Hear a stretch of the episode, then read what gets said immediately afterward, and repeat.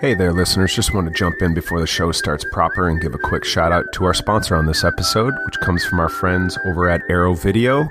Uh, like another sponsor we often have on the show, the Criterion Collection, Arrow Video just does really, really great uh, Blu ray restorations of culty, art house, all kinds of films. A very eclectic mix that they that they shine a light on and provide really great discs of. Um, so just want to give a shout out to uh, some Blu-ray releases, but also uh, a book that they are responsible for that's out this month, and it's a book about the mid '80s uh, horror film with Rutger Hauer, The Hitcher. Uh, there's a fascinating story behind this film, and it's actually a, a pretty underrated uh, horror movie that we've talked about on AYT years ago, actually. So um, I'm sure it'll come up again as it's a it's a favorite of my co-host Joe Von Oppens. But the book is called The Hitcher, so take a look at it from Arrow Video. Um, and then a Blu-ray release they're putting out is Volume Two of Seijun Suzuki: The Early Years, um, a collection of it looks like five movies of his. Uh, stuff preceding his more well-known uh, films like Tokyo Drifter and Branded to Kill. Uh, so, like I said, it's uh, it's a collection of some of his earlier movies. This one's uh, given a subtitle of the crime and action movies. So, this is a director that really came to prominence in the '60s for uh, certain art house uh, moviegoers. Um, his movies are pretty incredible, the ones I've seen. So, excited to dive into this back catalog, and now I can thanks to uh, Arrow Video's release. So, we thank them again for their support on this episode and for putting out awesome, awesome Blu-rays. Now on to the show.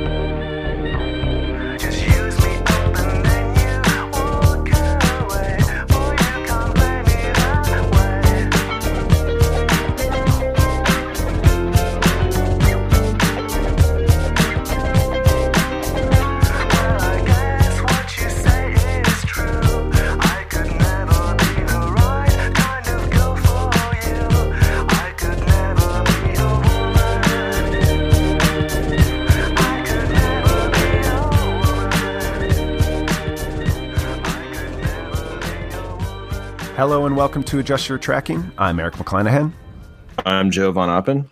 Joe, there's there's a big movie that's out. We're we're all aware of this movie. Uh, I- Rampage. exactly. Rampage, uh, A Quiet Place, uh. Black Panther. That's a big movie still. Um, Still big. Still big. Jumanji is still playing in theaters here. Yeah, never saw that. The The Rock is everywhere though. That's that's one thing to take away. Um, Yeah. The Rock is everywhere. Um, but yeah, this this uh, this Avengers movie. I've seen it. Oh, oh, yeah. I you've seen it. I haven't seen it. I don't think you're going to see it. I don't think you ever were going to, but definitely when I got a hold of you yesterday to let you know, don't bother. I, I'm pretty sure. I, I mean, I feel confident you're going to follow through on on not watching it. Is that is that probably the case? Well, yeah. Feeling as though like Marvel movies at their best are still like eh, they're okay to me. Uh, so you know, like having a movie that I felt was like engineered for me to enjoy with like like all of me, which was Black Panther. Like I still was like that was okay. Um, so I just feel like I'm like maybe I'm done. Like maybe Black Panther two I'll see three, four. How who knows how many we're gonna you know have for the rest of time. But it was like other than that, like I've st- I've stopped following them for the most part. Did not see the second Avengers movie, Age of uh, old, oh, oh, huh? Age What- of Ultron. it- It's bad. and and so now Infinity War is out, and like all of them, like there's so many people, too many people to follow. It's you know, it's the Wu Tang Clan of just like unfollowability, and uh, if they involve like the Killa Bees affiliates and just all of them, where you're like, who I don't, who the fuck is that guy? I've never heard him before. So yeah, I and it it got like a insane percentage rating on Rotten Tomatoes. So people are just all about it, all for it. And uh, you you cut through the din as a voice of reason that you know knows me, and that that feels that's comforting to know that you know me. and right. "Do not see this movie; you will hate it." I was like, "Okay, thank you." I just I and I I think I even told you like I I was fine with it. I saw it yesterday. Um I got to see it in a, a digital IMAX screen and it's actually formatted for digital IMAX so it really fills the not true IMAX screen, but a big movie screen at uh, at the Lloyd Center here in Portland, and uh, I'm glad I saw it there. Um, I'm not glad I gave it twenty of my dollars because I should have just given that to two tickets for You Were Never Really Here and just called it a day. But uh, you know, that's maybe I'll just have to go see that movie two more times and uh, make amends. But uh, yeah, man, the Avengers. I had fun with it. it. For the most part, it's like forgettable in and for me, forgettable f- killing of two and a half hours. I saw it with my girlfriend and her brother, who really likes these movies. So like that was an enjoyable thing to Yeah. do. Having said all that, I'm shocked by not only um it's not the good reviews or the high Rotten Tomatoes percentage. That doesn't shock me. It's sort of a foregone conclusion that Marvel at this point makes movies generally like good enough for the main audience that like they they tend to get good enough reviews, right? So that's just sort of the the the standard for these Marvel movies. what I'm shocked by is all the talk of this crazy ending of Infinity War. Oh my gosh, the ballsy ending. I, I'm I'm sure you've come across this over the weekend. Yeah, Yeah. that's bullshit. This is not a crazy ending. I could have I guessed what was going to happen without really even ever reading these comics. I knew what the quote unquote crazy ending would be. It um, also uh, feels like bullshit because I can't really go into it, I guess, to respect Right. people that haven't seen it, but there are things that will not still there are characters that have uh, died i'll say that that will be back inevitably b- by the movie that comes out next year. There's another avengers movie coming out next year. So it's weird how um, what i've been thinking about since seeing it is how good Disney is at not just the overall marketing of these movies because really they just throw a lot of money and spread spread it around so everybody knows these movies exist but it's the way they kind of manipulate public perception of their movies. Um, Yeah. because everybody is saying this ending is crazy and oh my gosh but it's like we know there's another avengers movie coming. This is only part one of the infinity war story they've kind of been really clever about they haven't announced the subtitle of the next one because it might be a spoiler for it. So i think they're really good at crap that's a great way to like manipulate the fans of this series right? We can't even tell you what the title of the next one is. It'll it'll you know like it, they're so good at that. And um i'm impressed by that i guess like on an intellectual level i guess i don't know or like from a business aspect but um this this movie being the one that's supposed to be like it all led up to this shit really happens there are so many still fake out deaths in this movie. And it's the thing that you and I have often had issues with if for any of the movies we've seen in in the Marvel Cinematic Universe is people die and they they can't even wait 5 minutes to bring them back somehow. And it's been happening in almost all these movies that I've seen and it drives me crazy and I thought well hey this is going to be the one where some shit happens and no actually like um, there are several fake outs before the big ending that I still was like, oh, you got to be fucking kidding me. Where um, it started to wear on me, and I was able to just enjoy. I, I've come to another realization: is if I look at these Marvel movies as just kind of comedies with action, I, can, I tend to enjoy them more. Like Thor Ragnarok was really enjoyable because it was funny as hell. Right. I guess Black Panther doesn't is is a funny, entertaining movie in that way, but it felt more like an action movie than that, so it's slightly different. But um, I guess I've just had to come to peace. Like if I look at these as like big, loud, fun, well, I wouldn't say fun, funny, like you know, episodes, sure, then I can I can be okay with that. But um, yeah, man. Uh, again, uh, I I do not recommend you do it because it's just it's like the nightmare Von Oppen scenario of like what movies are, what a certain kind of movie is becoming and has become. Well, I think that also, like, you know, I know that Thor Ravni- Ravioli, whatever the fuck it's called, like, I know that that was like a fun hair metal kind of like fantasy Flash Gordon homage type movie, and like that that's an exception.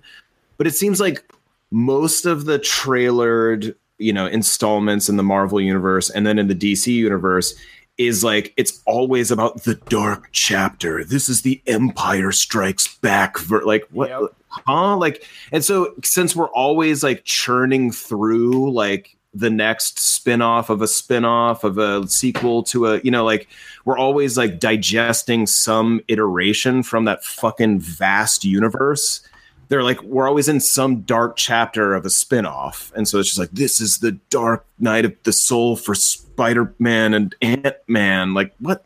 Come on. What? Because it's all just like ultimately you hear the sort of like the cash register ring and like that's all this is doing. Like Yeah. because it has to sustain itself as an entertainment model and i'm not knocking it for that because it's the thing that's keeping movie theaters afloat like there there is a ultimate shallowness to it because it's like trying to it's just keeping an economic model afloat. And so there isn't really anything narratively adventurous about it ever. Like it can tweak the nipples of the formula sorry um but like basically it, it will not deviate too much. Like star wars was a like when it came out in 1977 like they didn't know it was going to be as big as it was. And i think by e- even like empire strikes back they probably didn't know like how much of a bankable formula it was. So they were still taking chances like somewhat in the dark. Like star wars was enough of a gargantuan hit that it was pretty assurable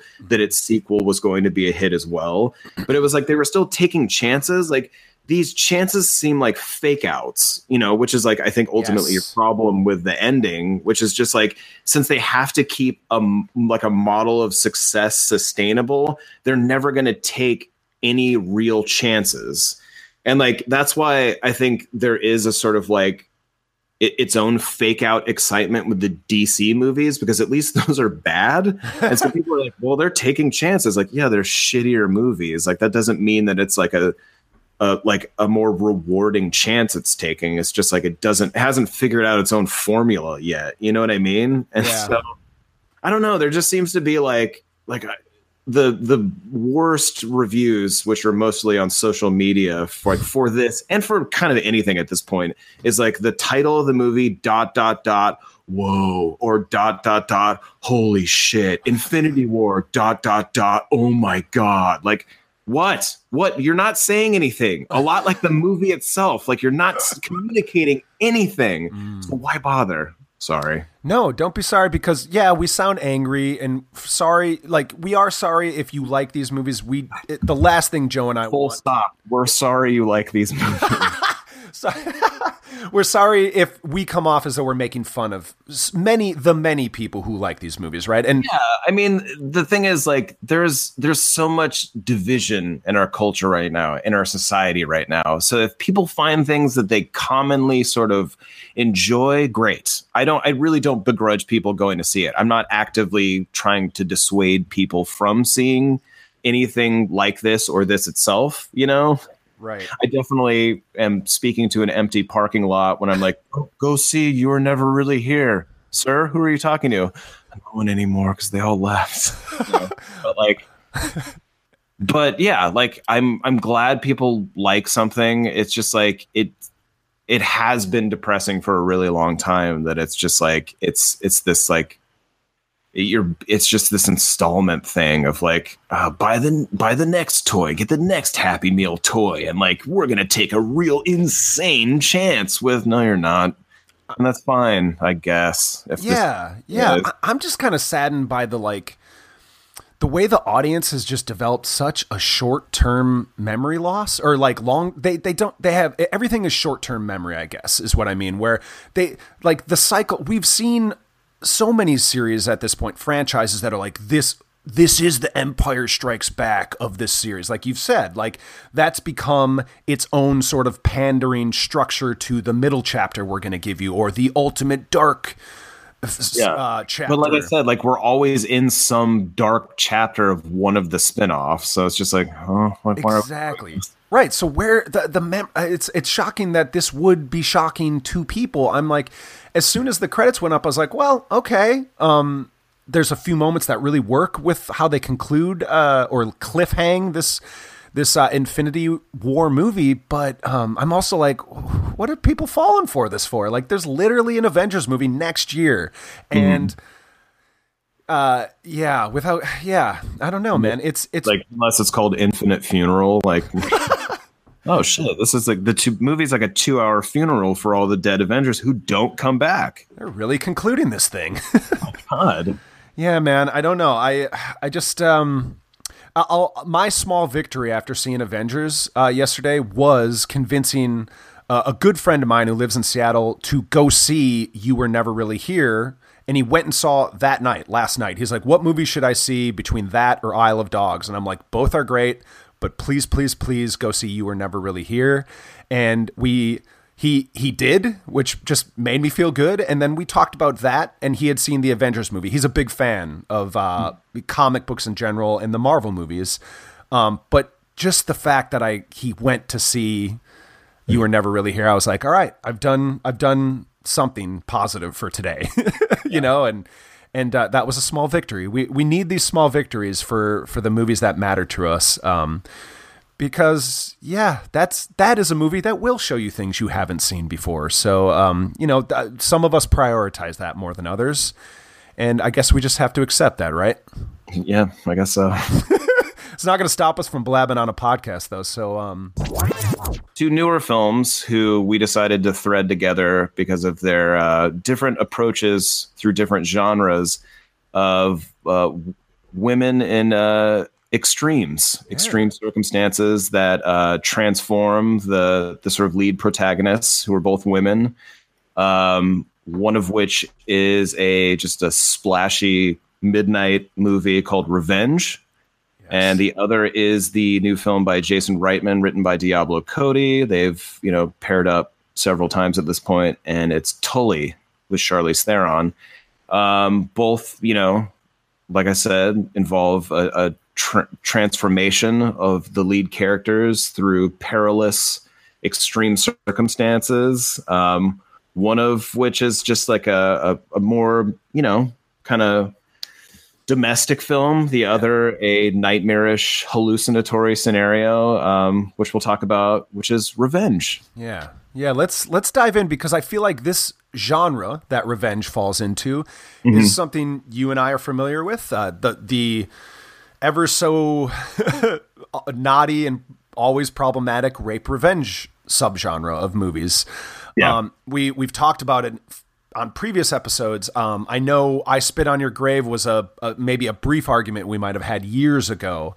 The the original "I Spit on Your Grave," where I was like, I wa- I kind of liked it, and you were like, "Ick, dude, ick," and uh, I understand. I understand. Um, but there are, I think, even in the icky, problematic versions of the these movies, which I'd say most of them fall into that kind of description, there is there are subversive elements that can come from really good filmmakers can try something new or or um yeah there there there are all these these minor tweaks to the formula that can happen or a quality of filmmaking can kind of elevate it from being something that isn't just grimy and gross Right. Um, so I think revenge kind of stands out in a modern day context of like it's not like we're getting a ton of these movies now anymore not like back in the 70s when it was almost like a regular exploitation release schedule for these kind of things but um, we do see a ton of you know uh, rape imagery rape sequences in like some of the most popular of like uh, shows and movies that are out right now game of thrones yeah. Is full of this stuff. Um, and it's like the most popular show on TV right now. So, uh, yeah, it's it's interesting how this stuff has in some ways creeped into the mainstream. But I think it's safe to stay with with this one, Revenge. This is definitely like a niche, smaller movie, as it's uh, it's being put out by Neon, which is an up and coming cool distributor. Um, but they're also they've made a deal to put it out in Shudder, I believe, and I think it's mostly going to be streaming or it's being distributed through Shudder and Neon. So definitely a smaller audience for this one, but one that I hope kind of finds it because I do think um, I don't know if this is going to be surprised. I kind of like this movie, despite plenty of like things that you have to sort of accept. Um, and if you don't, I think there's plenty of things that will be just deal breakers for people um, on a movie like this because of almost silliness or uh, ho- uh, totally unrealistic. I guess would be another way to put it. But if you go on the ride, there there's a style to this movie, um, and the director is. I think worth noting. I, I don't want this to always be a the big deal. I think directors should just be known as good directors or not, but um, she's a it, it's made by a female filmmaker, and I think most of these films aren't made; they're mostly made by men. So that's an inherent uh, that's a that's an interesting thing to maybe look at. Well, I think I think it has to matter because, like, for one, she is like an incredible filmmaker. Like, I don't, I don't think this is her. This may be her first feature, but like, I, I know that she's been a, a working filmmaker for for a while now. Um, Coralie Fargeat, I What believe. else has she worked on? Yeah. I think um, she's she's made some shorts, um, but yeah, this looks like it's her her like first feature film Exactly. and um for one like i think my my um i ick on your grave like my ick factor with like that genre of movies like the the payoff essentially like the revenge portion of uh the the film like the the payoff in those films that sort of like kind of came to prominence uh in the 70s and into the 80s like it makes the violation the sexual assault like an essential part of the story and necessitating that just feels gross especially in what was still largely suffocatingly a misogynistic culture. So it was hard to disentangle like the attempt to subvert misogyny without still enforcing it Yeah. you know? And especially like as a blowback from like the rise of feminism like in the 60s and 70s like it just you can't not see it as like a sort of counter to that. Like there was so much there, there was just so much backlash to it in pop culture. And like that's that's very palpable in these like rape revenge movies. Even if the woman is ultimately empowered like it still necessitates the violation. Right. and like that's gross. It's like really hard to confront. But like these these movies are engineered to be hard to confront you know like to to like to deal with. And like you know i think the ones that s- sort of like are not just ick factor movies like i spit on your grave or like ms 45 is a good Yeah, example of that's a it good one. Yeah. um but this movie is just like it has to matter that it's a woman director because like it's a it's a movie that focuses on like the male gaze but it's a woman directing it so it's just like it's did like it's dissecting the male gaze and how like poisonous and like and insidious that can become. And like there are things just about this movie that are so just like electrically charged that like even in their most obviousness like there is a life like a, a like hysterical life to it. Yeah. you know like there's obvious imagery that like you know is obvious imagery. Like the main character who ultimately is she's she's um, flown out to the desert with her boyfriend who is a married man. And so she's like the the, the sort of woman on the side. She's like a young stunningly beautiful woman.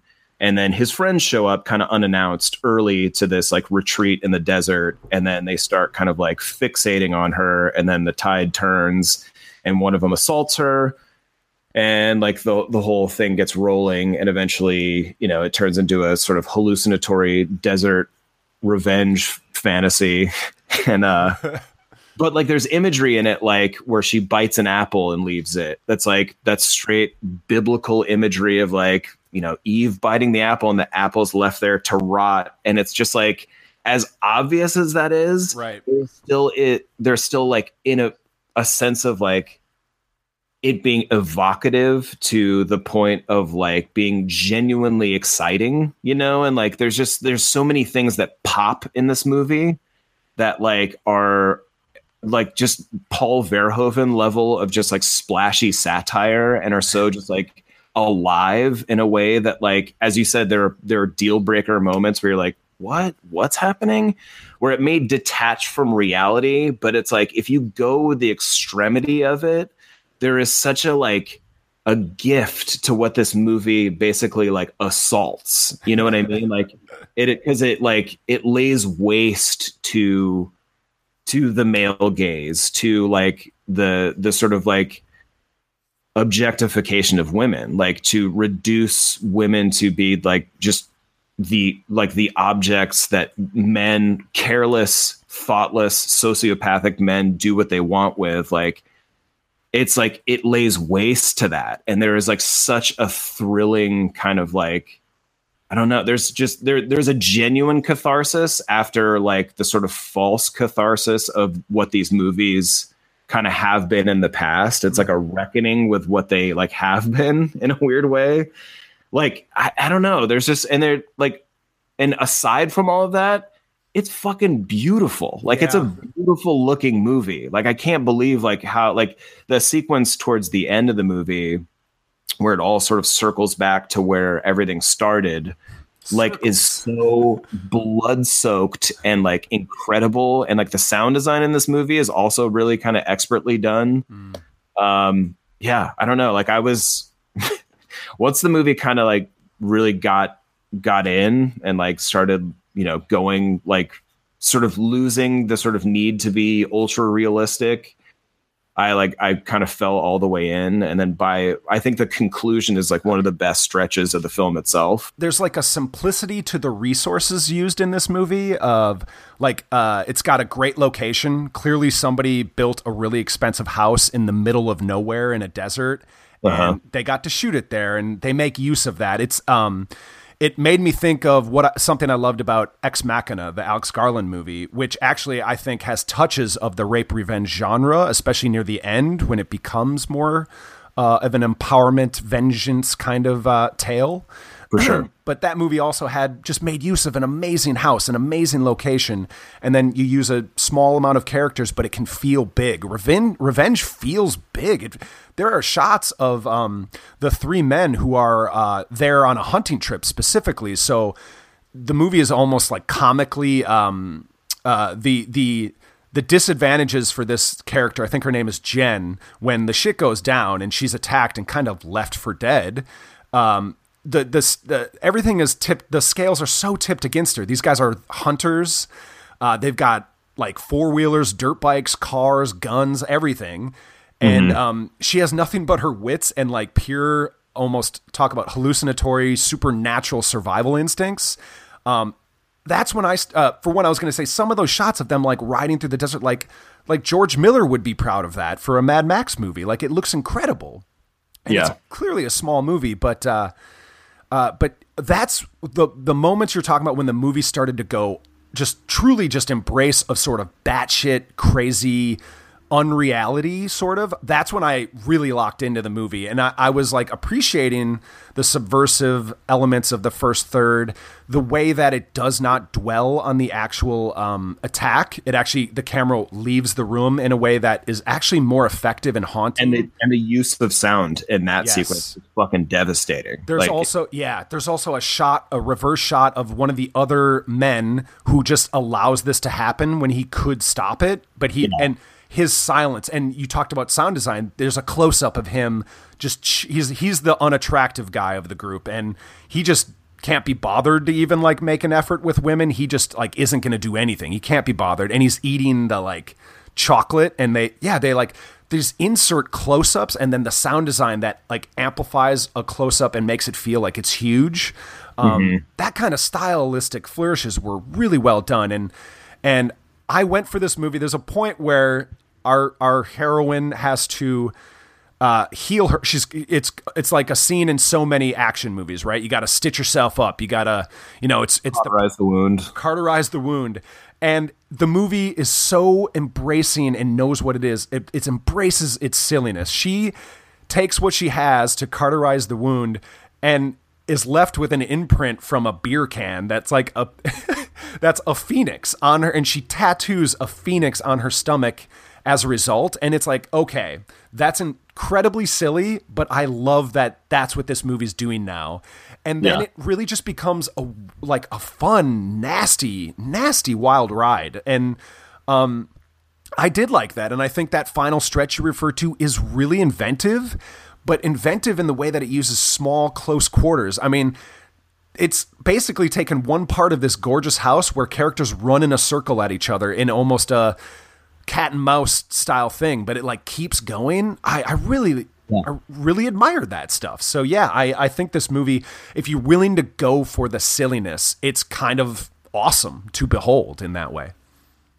Yeah it's it's got this like level of extremity that really like once you kind of you know force your nerves and your sort of nervous system to deal with you feel like you come out the other end like having really kind of i don't know dealt with something. Like the way like a, a, a noise show can be like a the the level of extremity acts as a reset so you can like reapproach things with this kind of weird uh just like it levels you in a weird way um if that makes any sense. Like yes, yes. like it just pushes things to such an extreme that you're just like you you feel like you've dealt with something. I feel like um the midnight kind of circuit for festivals like where this movie played you know a, a good deal of them like i feel like it shares um commonality with raw you know another sort of like directed by a woman uh dealing with female protagonists and like their their transformation and it pushes like this level of like this histrionic level to such a breaking point that you're just like it's i don't know it, it as opposed to numbing out which so much like popular entertainment is just like your inevitable result with the sort of uh the the overload of it is just to like numb out and shut down. Like this pushes every one of your buttons until you're like at this level of hysteria that the the, the movie just leaves you at. And like i think that there's something just so stunning and beautiful about the conclusion of this movie so blood soaked and literally naked and feral that's like it was really like i i mean i didn't see this in the theater unfortunately. I saw this like as a screener link but as now i know that it's going to get a limited theatrical run and i would love to see how this plays an audience because it like it is really symphonic in that way that it like crescendos so incredibly you know Yeah, absolutely. that like since movies have become just like strictly crescendo like they don't work whereas like this movie genuinely builds in this kind of like beautiful devastating way that still manages to have splashy satire to it Yeah. no. And it doesn't it doesn't hold back anything. It just is it's just much smarter and um i think obviously again because the director is sh- she's coming at a genre that has been made by men almost nonstop. I mean even some of the good ones we listed miss 45 that's abel ferrara uh, and- uh, you know thriller a cruel picture. You ever seen that one from the 70s that's a that's a nasty nasty No. movie. Um it's it's also called like they call her one eye but um oh yeah yeah, yeah. okay yeah, it's an incredible movie, but like it's uh it's troubling because it lingers on things for so long. It's where it's like it's all about that male gaze is the sort of thing that's kind of infecting what's supposed to be a female empowerment story. And you Yeah. you flip that in this movie, Revenge, where she's giving it she's sort of commenting on the male gaze, obviously this movie is not through that. She's she's making you think about both sides in a way that i thought were really interesting.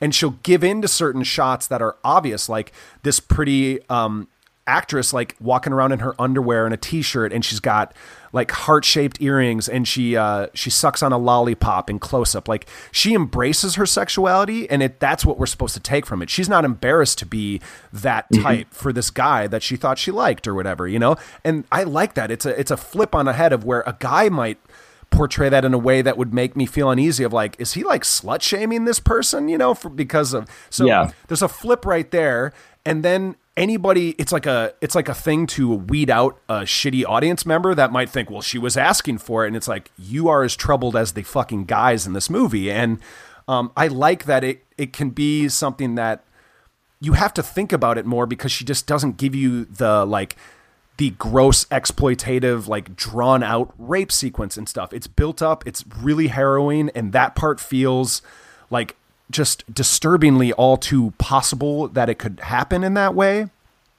But she's making us realize the like the the way like male entitlement can just flip and turn into something so cruel and ugly so quick you know? Like uh, Yeah. it's impressive man. And then and then she gives you that hour long action movie after. I mean it's it's uh it's this is a really cool movie it, i didn't really know much about it and it played at tiff midnight madness last year and i guess i missed it or, or didn't hear much about it but uh I mean, that would have been an amazing screening to go to. I would love to get to see this in a theater, but I don't. I don't think it'll come here. So, um, hopefully, you can see it in LA yourself. Yeah, it's definitely playing here um, at some point, which I'm excited about. and yeah, it's just it's just interesting to like see a movie have kind of a genre payoff, but be really dealing with like what the genre has sort of delivered thus far and kind of like dissecting it in this way that still manages to be a delivery system for like a thrilling experience, you know? Mm-hmm.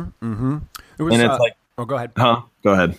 I was just gonna say, quick. My favorite review I've read of this movie is by Britt Hayes, who's um, she's a really good critic. She um writes for Birth Movies Death, and I think this review is on Screen Crush of Revenge, but she loved the film and had a great way of pointing out that if you think about it, there, there's several layers of revenge in this movie, but the main thrust of it is the revenge is the rape that she points out. Like the guy who does it to her, that's like a revenge for him.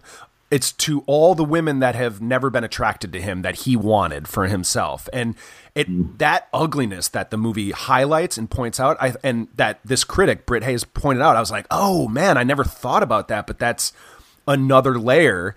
And then, of course, you get the sort of uh, joyous might not be the right word, but you just get the thrilling batshit insanity of the last hour, which is just pure like simple revenge. Get these guys, you know, and um, then the empowerment for the character I feel like is much more rewarding and and works better. Um, so yeah, I think I think this is one of the highlights of this subgenre. Like, it, I guess in conclusion, and Well, yeah, and in a weird way, um, like the way Unforgiven was like a reckoning with like the sort of mythology of westerns. Like this is a sort of reckoning with the mythology of those of those sort of like pulpy genre movies from like decades before, you know. And it's like the way that movie was like the way Unforgiven was poetic in its like examination and in its like sort of dark comedic approach to a lot of it. Not all of it. The movie's like pretty pretty fucking raw through a lot of it. I still think some of it's funny. I But like, agree. I think the the it's a similar poetic approach to like reckoning with like a mythology, you know, and like this there's just some there's a real genuine like thrill to it and a real like beauty at work. So yeah, if you if you can stomach it and you can handle it, um, it- it's coming out on May 11th. Um, limited theatrical release, I think, and uh, I- streaming. Yeah, if you have Shudder, I guess look there eventually. But my guess is they'll just drop it VOD on the same day. So just be looking on May 11th uh, yeah. to find it. And I, I guess just real quick, I wanted to say like this is like the second coming of the French New Extreme, which was much more common in the mid 2000s. You know, with movies we've talked about like Inside and Martyrs and uh, High. Um, uh, what was the one? High Tension is is the sort of big one. Um, buckets of blood are dropped in this movie but you know i think it's it's actually a smarter better film than all of those in my opinion at least um the insides and martyrs of the world. And i, I like those movies enough but uh this one kind of adds more to that than just the gore but it does not scrimp on that at all. So uh, i guess be warned and um, yeah, uh, good to see some life in this genre because I think that there can be good things that come from it, and uh, the thrills, cinematic thrills, can exist that are unique to this type of movie. That uh, that's good to see. So hap- happy to see a good one. so loosely threading it to our our, our next review um tully which uh is that's not the name of the tom hanks movie about the guy that landed the plane in Sully. Uh, sully right. Sully. terrible double feature sully and tully. Um but uh tully is the like i said the new film by jason reitman written by diablo cody that's supposed to be like a spiritual kind of like conclusion to the trilogy that started with juno continued with young adult and now we're here with tully. Um and it's about a uh, a mother who you know is like maintaining this this family life um going on to have her her she just had her third child at the beginning of the film um or no she she has it at the beginning of the film and she's she's she's married you could tell that they're they're a functional solid relationship maybe passionless a little bit. It may have become routine but she's like she's really sort of bogged down exhausted at the beginning of the movie as she's approaching like birthing a new child. And like it's just the harrowing experience of how exhausting family life can be. And um it's like a, a I don't know, a, a new approach just because like we're used to seeing family life represented in kind of montages set to like, you know, a, a song that's cheerful and bittersweet. And like you just kind of get the quick clips and not how hard it is in the day to day kind of trudge through like just trying to get by. And um, Charlize Theron, like you know, literally physically transforms to to become this character. She, I guess, gained fifty pounds to play a sort of like worn down, exhausted mom. And she's uh, her husband is played by Ron Livingston. I've Yeah. been confused by friends who have been like Rob, Rob, Rob Lo- Livingston. Like no, Livingston from Swingers and Office. Anyway, Swingers always, yes. yeah. Um, so so yeah, this is just like it's it's with Diablo Cody's signature, you know, quick quick jabs and like you know, slightly heightened stylized dialogue. Um, but it's ultimately like a pretty realistic approach to a woman on the brink, you know, who's like just not, you know, barely holding it together while dealing with her two children already and the newborn and like one of her children is sort of like on the spectrum. And it's just like a it's a very tender movie through most of it and the i guess the the the title character is eventually a night nurse who's introduced to the fold who becomes like everything that Charlize Theron's character has needed, you know, that like is the embodiment of all that is like capable that she's missing that she maybe once used to be. Whoops. Um and like and that she's played by what Mackenzie Davis is that her name? Yeah. Um who I love. I love Yeah, she's great, man. Yeah. Been popping up on a lot of good stuff like Blade Runner 2049 and uh, Yep. Halt and Catch Fire. I've seen the first season of that show. She's in that. Always Shine. She's great in that. Ooh, nice. Um, Okay. And Junipero from uh, Black Mirror season three. Yeah, that was a happy one. Well, somewhat happy. I have. I don't think I've cried that Yeah. hard in a very long time. But yes, happy. Um, Sad. but yeah, so look, let's uh, let's let's hear your thoughts on uh, on, on Tully so far. For sure, man. Um, I, th- I think it's a it's a good breakdown of the movie. I think what we will probably struggle to convey with words is what this movie does without words. What what it does cinematically, and I think that's where I'm going to start. Is I am so impressed with the evolution of uh, Diablo Cody as a screenwriter, and I'm only talking about. I haven't seen every movie she's written, but I've seen the majority of them. Uh, Ricky and the Flash, the Jonathan Demme movie, is one I actually kind of want to catch up with now as a result of seeing this. But uh, uh, most of her others I, I'm familiar with.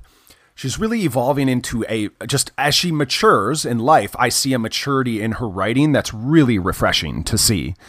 And um, this is no different. I think Jason Reitman is a much better filmmaker in this film than he was when he made Juno, and Juno is a well-made movie. Um, uh, Up in the Air is, and Thank You for Smoking. You know, he's he's he had a brief run where he was kind of like his movies were hitting and getting lots of Oscar love, but he sort of had a few kind of like misfires that I haven't even seen uh, in the last like I don't know Men, women, and children, or whatever that was called. Yep, that was one. And then there's he's had some misfires lately. I, I guess I'll just start with like the montages in this movie are really, really beautiful and well told and like so well utilized to um do what this movie does best, which is to completely put you in the perspective of its main character, something I definitely love in movies. Um, and this one does very well. It just creates empathy for a character, but doesn't do it by, and it's debatable if it does in the end, but I think mostly doesn't do it cheaply, doesn't use shortcuts or uh, sentimentality, cheap sentimentality to get there. We're in her corner because we're seeing how miserable motherhood makes this person. Yeah. And that is extremely original in a movie, I find, and also refreshing because I think a lot of popular culture from the last hundred years has done a huge disservice to uh, people in general, but women, I would say. Uh, let's just look at American films and American uh, women and, and men and how the effect that motherhood is this this glorious thing that you should just be so glad. You know that a sort of very simplistic uh not the whole not the whole story kind of look at motherhood. The real grim realities of motherhood is that you never sleep.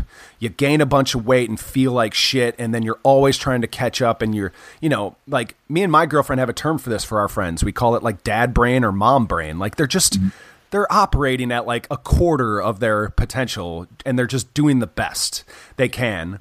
And this movie really helped me understand that struggle since I have not had kids. Uh, me or uh, my girlfriend has not had kids. Like, we're, we're not in that world. But damn it, this movie gives me empathy, but never I felt like faked it. Um, in fact, it was brutally honest in a way that the only other movie I can even think comes close to it is something like We Need to Talk About Kevin, Yeah, absolutely. which acknowledges how, yeah, some people aren't built for motherhood or need help, and that's okay, you know, and, and without it, terrible things can happen. So, um, What- yeah.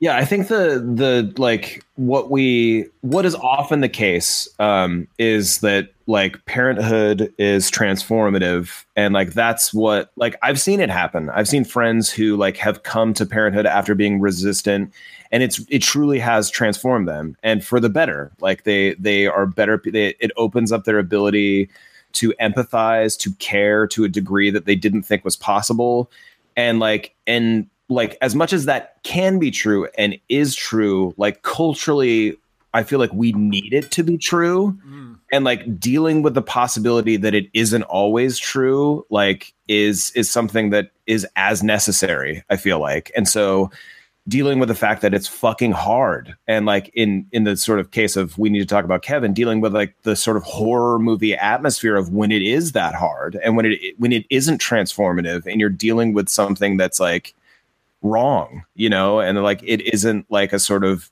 easy like montage of like happy moments you know and that it is like a harrowing experience and it's a moment to moment thing and the the fact that Tully dramatizes the hard parts you know and it like it sort of gives focus and empathy to the parts where we aren't at our best and we aren't sort of like ascending to the heights of all of our potential and we're just fucking tired. And like our kid is kicking the back of our car seat and we're like there's nothing left inside of us to like really deal or cope with it you know? And it like Yeah. i think the movie is attentive in a way that is very essential to a part that doesn't really get enough light you know? Like there sure there are plenty of movies that deal with how hard being a parent is.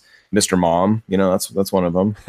Uh there's just there's a, there's a litany of baby boom that's another movie with uh, children uh, three men and a baby yes, they get into the harrowing trouble of being a parent. yeah, di- diapers or something else.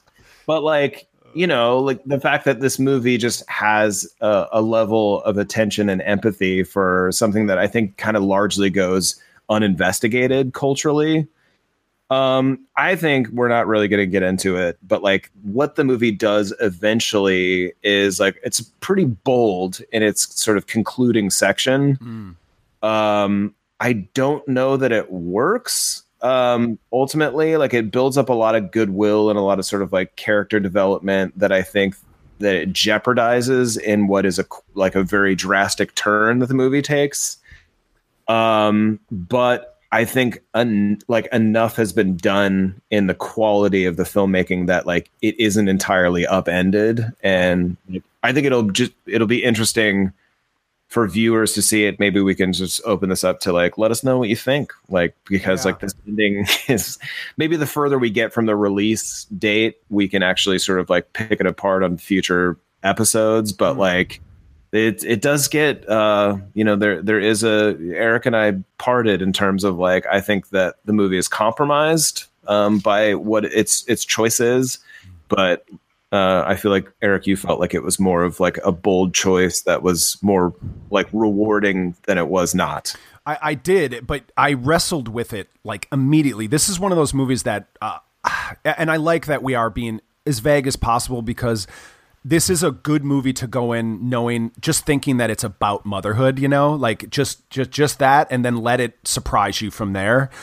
Um, because I didn't think it was one of the the movie where it goes i didn't think it was one of those movies i never would have imagined that it would be one of these kind of movies and I had to initially just be like, I had to reckon with that because I was so in love with the movie I was seeing for the first hour and like 30 minutes. I was just like, you can't even screw this up. And I'd say mostly there is so much goodwill for me built up that despite still some reservations with it, um, I'm okay with it. But yeah, I came out of that screening thinking like, oh no, did they just fuck up what was a great movie in the last 10 minutes or the last 15 minutes? And I had to like, I didn't trust my opinion. I had to like really like work it out with, with my girlfriend when we had saw it after the movie. But I did come around to thinking that it is, it's the boldness of it and the originality of it in this kind of movie that I think, um, also I think the I think it was seeded enough, but there is an element in the in the end that I feel like um and potentially this is a directorial thing, um, but maybe it's in the script well. I feel like what's revealed or what what where the movie turns is almost told with a whimper of like a lack of confidence. And I think um, I noticed in my small critic audience that like I, I think a lot of people almost didn't register what it was saying. You know, like it's it's obvious, you know, like that they're telling. tuned out. They're like, eh, they're already writing their reviews and not paying attention to them. I mean, I could be dead wrong. You know, I'm just trying to gauge the feeling, and it tends to be more quiet in small critic screenings anyway, because we're here to watch the movies. But like, yeah, I got the sense that I, this is where I I'm really dying to know how the audience will react to this movie because I think it could be a hit, like an a sort of small scale indie hit. Um, but I I think that that the like that final third is really gonna be a make or break for people. Um, I think another element that uh, as I look back to like seeing the movie, which was like a month ago, they screened this early uh, for us. The opening and final scenes, like the final scene in particular, the opening and final scenes sort of uh, are book. They sort of mirror each other. It has to do with this preparation she does to her second child, this boy who is probably on the autism spectrum, uh, but it isn't diagnosed by the movie, which I actually kind of appreciated. sure. But there's these. It's for me incredibly touching. Um, the opening scene, I'll just tell, is Charlize Theron does this. She brushes dead skin off her little boy because it makes him feel better. And you don't know why she's doing it in the beginning of the movie, but it's just this beautiful, it's almost like an angelic view of motherhood, right? Everything that the movie's going to then subvert, but you need to see that she cares. Charlize Theron's character, Marlowe, is a great mom because she gives a shit and she is willing to feel this tired and work this hard and be wrecked and lose herself, like literally feel like she is disappearing as a person where be, but for this she's willing to do it. And i think that's such a beautiful thing. And then for them to touch back on that in the very final image i was like kind of back to like being very touched. And there's an arc there between her son and her because they kind of have an understanding that like the dad can't have with the boy and mm-hmm. clearly his principals and teachers have. She gets her son. And I, I thought that was a beautiful note to go out on and I needed it because otherwise I would have thought like this movie just went off the rails and lost lost track of what it was doing.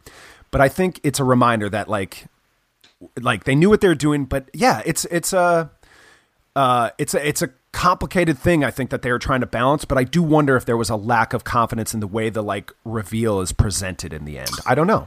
Yeah, and I think that it's like it's it's a it's a jump and a like it's a it's a swerve that is so identifiable to a certain set of movies that it's like unless you're directly referencing this like what it's reminiscent of it's hard to reconcile it you know? So like I think I think the moment you're talking about, the concluding buttoning moment, and some of the performances towards the end of the movie as the reveal has been made, sort of help uh, kind of like ease you into like a naturalism that I think the the the reveal betrays. Um, like Ron Livingston, like his his kind of tearful like speech to um, Charlize Theron's character is like it's so it's so like heart shattering and great and like the the buttoning moment with the son is like the same way that it sort of naturalizes a sort of bold choice that the like the narrative and the movie itself makes. And so like i think i think like we said there's enough goodwill and there's enough good at work in the movie that like even if you take issue with the direction the movie goes in, there's still so much to take from the film and so much to be kind of like appreciative of that, like, you know, I think interestingly enough, like both movies that we discussed today have kind of like, is the audience going to be with it moments of departure? Right. Um, that like I think ultimately are just bold choices the film both films take that like wake you up out of a complacency that's just all too common with like movie going nowadays. You know, with like how we just numb out and shut down and we're just sort of like, yeah, I'll see it. Yeah, I saw it. And like that's it, you know? Dot dot dot. and like Whoa. if yeah totally. Dot dot dot. Holy shit. Totally shit. That's my review. Holy shit. Um but like you know like i as much as like you and i kind of went back and forth after i saw Tully uh, a few weeks ago just after you and like I appreciate that more than just having a sort of numb experience of having, you know, kind of like it just sat through something. You know, I I like to actively engage with what's going on, and both movies did that. You know, in in completely different ways with different approaches. Like both movies were able to deal with like difficulty and extremity and be beautiful and thrilling in their own individual ways through different genres. yeah. Uh, hey, we did it! We tied the movies together. nicely done, man. We always find a way somehow. Um, yeah, I think I think that this movie, were it not for the chances that it takes in this ending, I would I would be shocked. I, I think it would have gotten a, a a fall or winter awards release. I mean, Focus, Focus is back on kind of back in the game. Focus features uh, after the Darkest Hour last year and Phantom Thread, and they've had some hits in other genres like Atomic Blonde, also with Charlize Theron. Um, she, but and they they are putting this movie out, and I think it's smart to put it out in the spring, leading into the summer, um, because it can be a sort of uh, you know a welcome something different from the stuff that's at most of the multi that's filling up most of the multiplexes. yeah, But I do think that they would have really primed this for another Reitman Cody sort of awards release if if it didn't take the chances it did. And um, I can't remember when their previous movie they did together, Young Adult, all three of them did together, which I, I still think is a really great underrated movie. Yeah. Um, mean as hell, but man, I love that film. Uh, I think they might have, if I remember right, that got uh, like the Reitman winter release because they thought, well, this team's back, and it sort of got punished almost. It didn't. It was such a mean, nasty movie that I don't think the Oscars took to it in that way.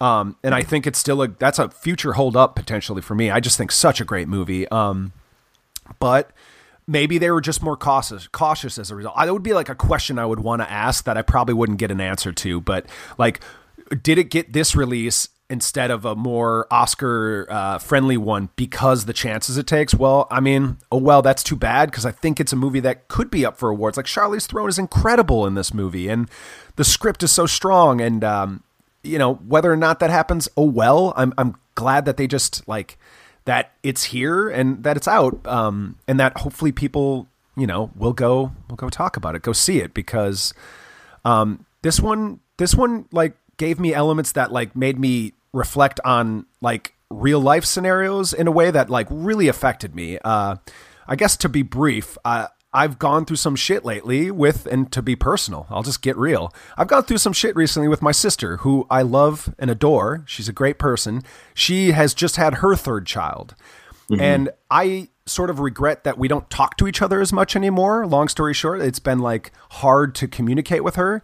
This movie came at the right time for me, and I realized like it's kind of me that's being selfish and wanting to talk to her more. And sh- if she doesn't return my text or call me back, it's not because she doesn't care. It's that she's fucking overwhelmed and she's got a third kid and she loves being a mom, but I know she feels like Charlize Theron feels in this movie. She must, you know? So the movie really helped helped. It was like uh, I I I uh, I was entertained. I was moved by it. I was uh, uh, all those things that good cinema can do, but it also like really helped me get through some shit personally. Uh, that that uh, I I was pretty thankful for. So I hope that wasn't uh, you know a case of TMI here at the near the end of the podcast. But I just uh, it really it really helped. It helped in that way. I ne- I needed that glimpse into somebody else's experience uh, at that time. Yeah, like uh, Roger Ebert said, you know, film is a is an engine for empathy. So you know, you're it gave you that. It's nice. Always trust in Ebert. Well, often trust in Ebert. I'll say he was he was wrong. We've all got our blind spots. True. Well, what do you say, man? Should we wrap it up? One seventy. Yeah, I thought you were. Uh, you were already saying thanks, so I thought I was like, oh shit, are we, are we rushing the ending? All right, thank you. All right. Well, we'll do it for real. So just chill to the next episode. Um, let's wrap up episode 175 of Adjust Your Tracking.